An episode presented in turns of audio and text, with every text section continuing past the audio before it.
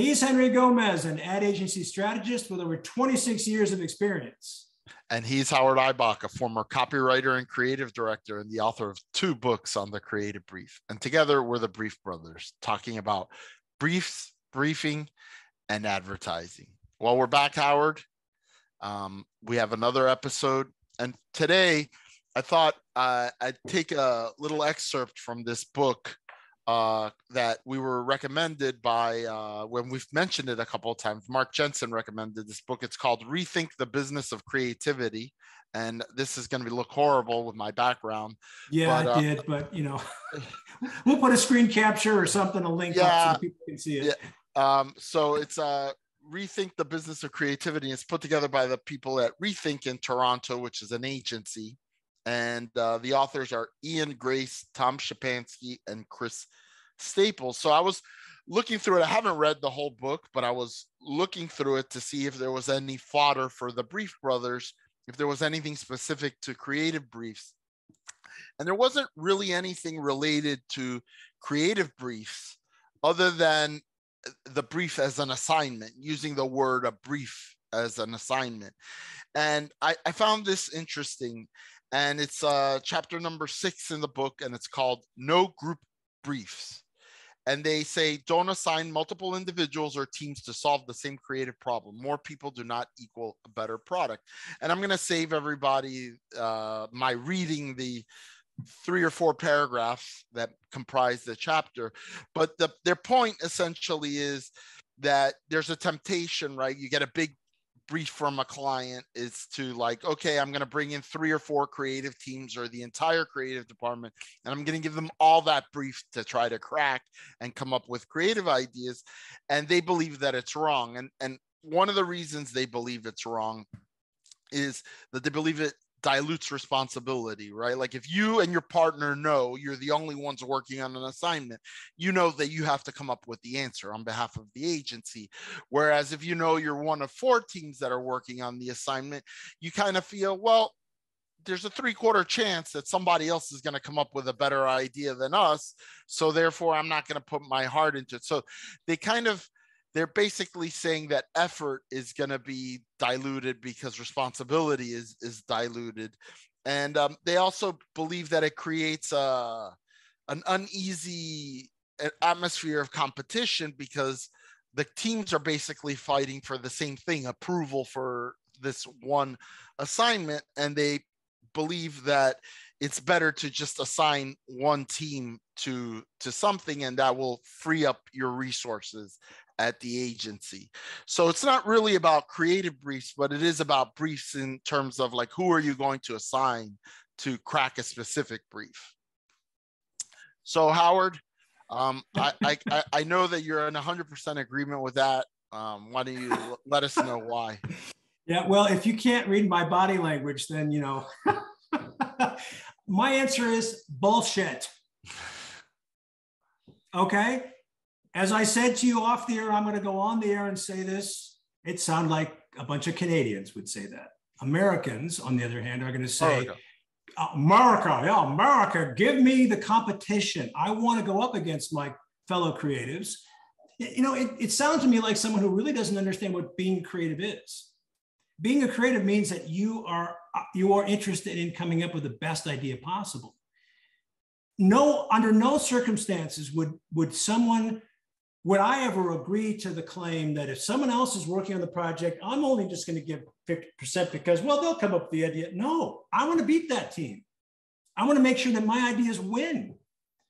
When I worked at Team One Advertising, which is an, a legacy ad agency in, in El Segundo on the Lexus account, I worked in the relationship marketing department and I almost never got a chance to compete with the branding guys on any of the assignments. I was never briefed in. Rarely. Sometimes when we had a new product, it wasn't even a new product, it was a, a relaunch of an existing model that had been spruced up. Or actually, the, the, there was an SUV that was launched in the mid 90s, the RX 350. I don't even know what it's called now. That was launched when I was there. So every now and then I'd get a chance to compete. My partner and I would get a chance to compete. And I tell you what, it gave it gave my partner and I a lot of glee on those rare occasions when we got to present ideas They almost never got chosen, but one time it did. We beat out the entire branding team with an idea for their top their top model. I forget what it was called, the LS, whatever the model was. It was their boat, the, the biggest, baddest um, old man car that they had. And I wrote a line that was chosen. It's like I did I did my very best to not strut around the agency because I felt good. Okay. So I don't buy the notion that if you sign too many teams, you're going to produce less energy, reduced energy, reduced enthusiasm. That doesn't, uh, that offends me as a creative. I just don't buy into it at all. I don't know what, I don't understand their thinking. What do you think, Henry? Well, I think there's something to what they say. Um, you know, I, I've been I've been in this business a long time, and I I do think that sometimes we duplicate work. And you know eh, the the experience that you highlighted i think is also a unique one right? Or it's it's not necessarily what they're talking about here. Like you were working in relationship marketing therefore you didn't have a lot of exposure to certain kinds of assignments that you coveted.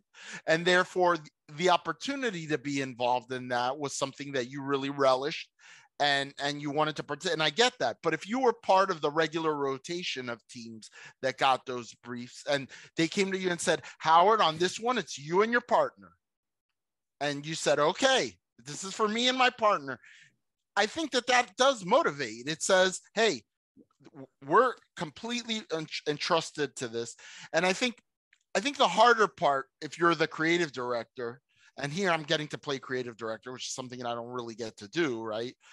If if you're the creative, director, the hard part is to have multiple teams that you feel are on a rough, roughly equal footing. And the truth is, in reality, that's you, you might have a team that's more junior or that has a certain style. And so it, I think that that's the reason why creative directors like to farm out projects to multiple teams because they feel that they're getting different experiences into the into the mix different styles etc but I, i've also seen the paralyzing aspects of that because then you get bottlenecks in the agency and it's like everybody's working on this one big assignment and other assignments are waiting. And so i i, I do think that um, it's something that creative directors should look at and, and say you know what? Let's try it. Let's try just hey, Team A, um, I'm going to give you this brief, and nobody else is, is looking at this. So you guys got to come up with the 20 ideas. And rather than coming up with five ideas that are all down one branch of thinking, they're going to come up with five ideas that are five different branches of, of thinking.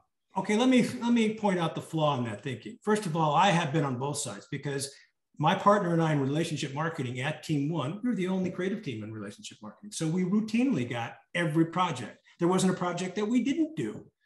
But that didn't mean that we were coming, that we were like, okay, that didn't change our thinking. We were still 100% devoted to the project, even though we were the only team. Now, the other, other side of the coin is if multiple teams at, at team one were assigned the same brief, no project suffered, no, no other account suffered because guess what? Creatives can juggle multiple projects at once. We can walk into chew gum at the same time. And what you were saying, your argument is suggesting that we can't we can't do we can't do both because you know I would often get multiple briefs. But that's I, the uh, but but but you, I I almost see that as an argument in favor of what they're saying in the book, which is, you know, would you rather have two teams thinking about a, a brief fifty percent of the time, or would you rather have one brief thinking 100% on one brief and another team working 100% on another brief. Right. And I, I, I, just don't, I mean, how, how many agencies have that many teams to begin with? Team one, we had about 200 people. Mm-hmm. Of, of that, maybe 30 people were in the creative department. Of the 30 creatives, you know, there might have been five teams of art director, copywriter combinations, plus creative directors. And some of those creative directors were parts of those teams. So, you know, that was five teams. And most of the work was on Lexus. The problem with the, challenge at, at, at, Team One at the time was Lexus was the 800 pound gorilla. And trying to get different accounts was always a challenge because the client, yeah. the new clients would always say, are, are, are you just going to give us your junior teams? So I mean, from a from an outside perspective, maybe that's how it was perceived. But the work always was was good, and creatives could juggle multiple accounts, just like my partner and I could juggle multiple briefs because we were the only team. So I just don't buy in the thinking. I, I yeah. it's, it's yeah, just well, I, I I think the real world's really complicated, and and yeah. different different agencies have different structures. Um, like there's another agency in town here, my agency, and and they roughly have the same amount of revenue that we have, but they do it on. They have 20 clients, and we have three right so they, they're doing a lot of small projects a lot of you know and we have more bigger institutional clients and big campaigns and so you know depending on the structure and the workload and the volume and the you know it, it, it can definitely change the way you look at this and you might say hey we can only spare two people and so i I, I think that they bring up an interesting point, and I and I think it's something to think about. I'm not. I'm not. I'll agree with that. I'm not hundred percent advocating for it, but I think it's something to think about. And even if you don't say, okay, I'm only going to sign one team, maybe you'll go from assigning four teams to signing two teams and say, you know what, we don't need all four teams to work on this. We can take a senior team and a junior team, and that's enough, and we get covered.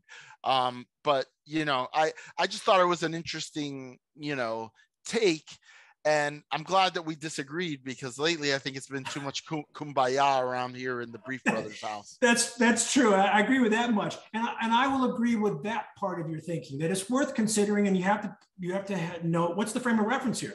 What is the context of the situation, and make it work for you if it does. What I object to is just this thinking that multiples dilute the quality of the work. That's not an absolute. Maybe but in my experience, and I've been in the business as long as you have, although I've been away from it for, you know, for about 10 years, that was never the case. And I worked for some legacy shops. I worked for DDB, I worked for Ogilvy, I worked for Team One, I worked for um, J. Walter and for Wunderman.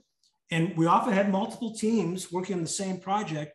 It produced a healthy competitiveness within that environment, you know, especially when you're a freelancer and I did. Well, well there's no there's, there, there's, no doubt that that's the standard. I mean, I think that's yeah. why the book the, why the book is called Rethink. Like they they're basically okay. saying maybe maybe some of these things that we've been doing all along aren't really the the right way to do. It. Now, and I will add, you know, we've highlighted work from this agency right here on on the Brief Brothers. At least it's that's stuff true. that's getting stuff that's getting noticed. So but we don't um, know. We don't know if it was one team or three teams that produced the work, do we? No, we don't. no, we don't. but this is this is a good perspective because I think you need to figure out what's going to work for you. And the other thing that you said that I do like, and I've I've experienced this myself. I love the idea of having a junior team and a senior team compete with each other because juniors will. That's a great learning experience for juniors. That's perfect for them. So good stuff, Henry. Good stuff, Howard. He's Henry Gomez. And he's Howard Ibach, and together we're the Brief Brothers. Till next time, bye bye.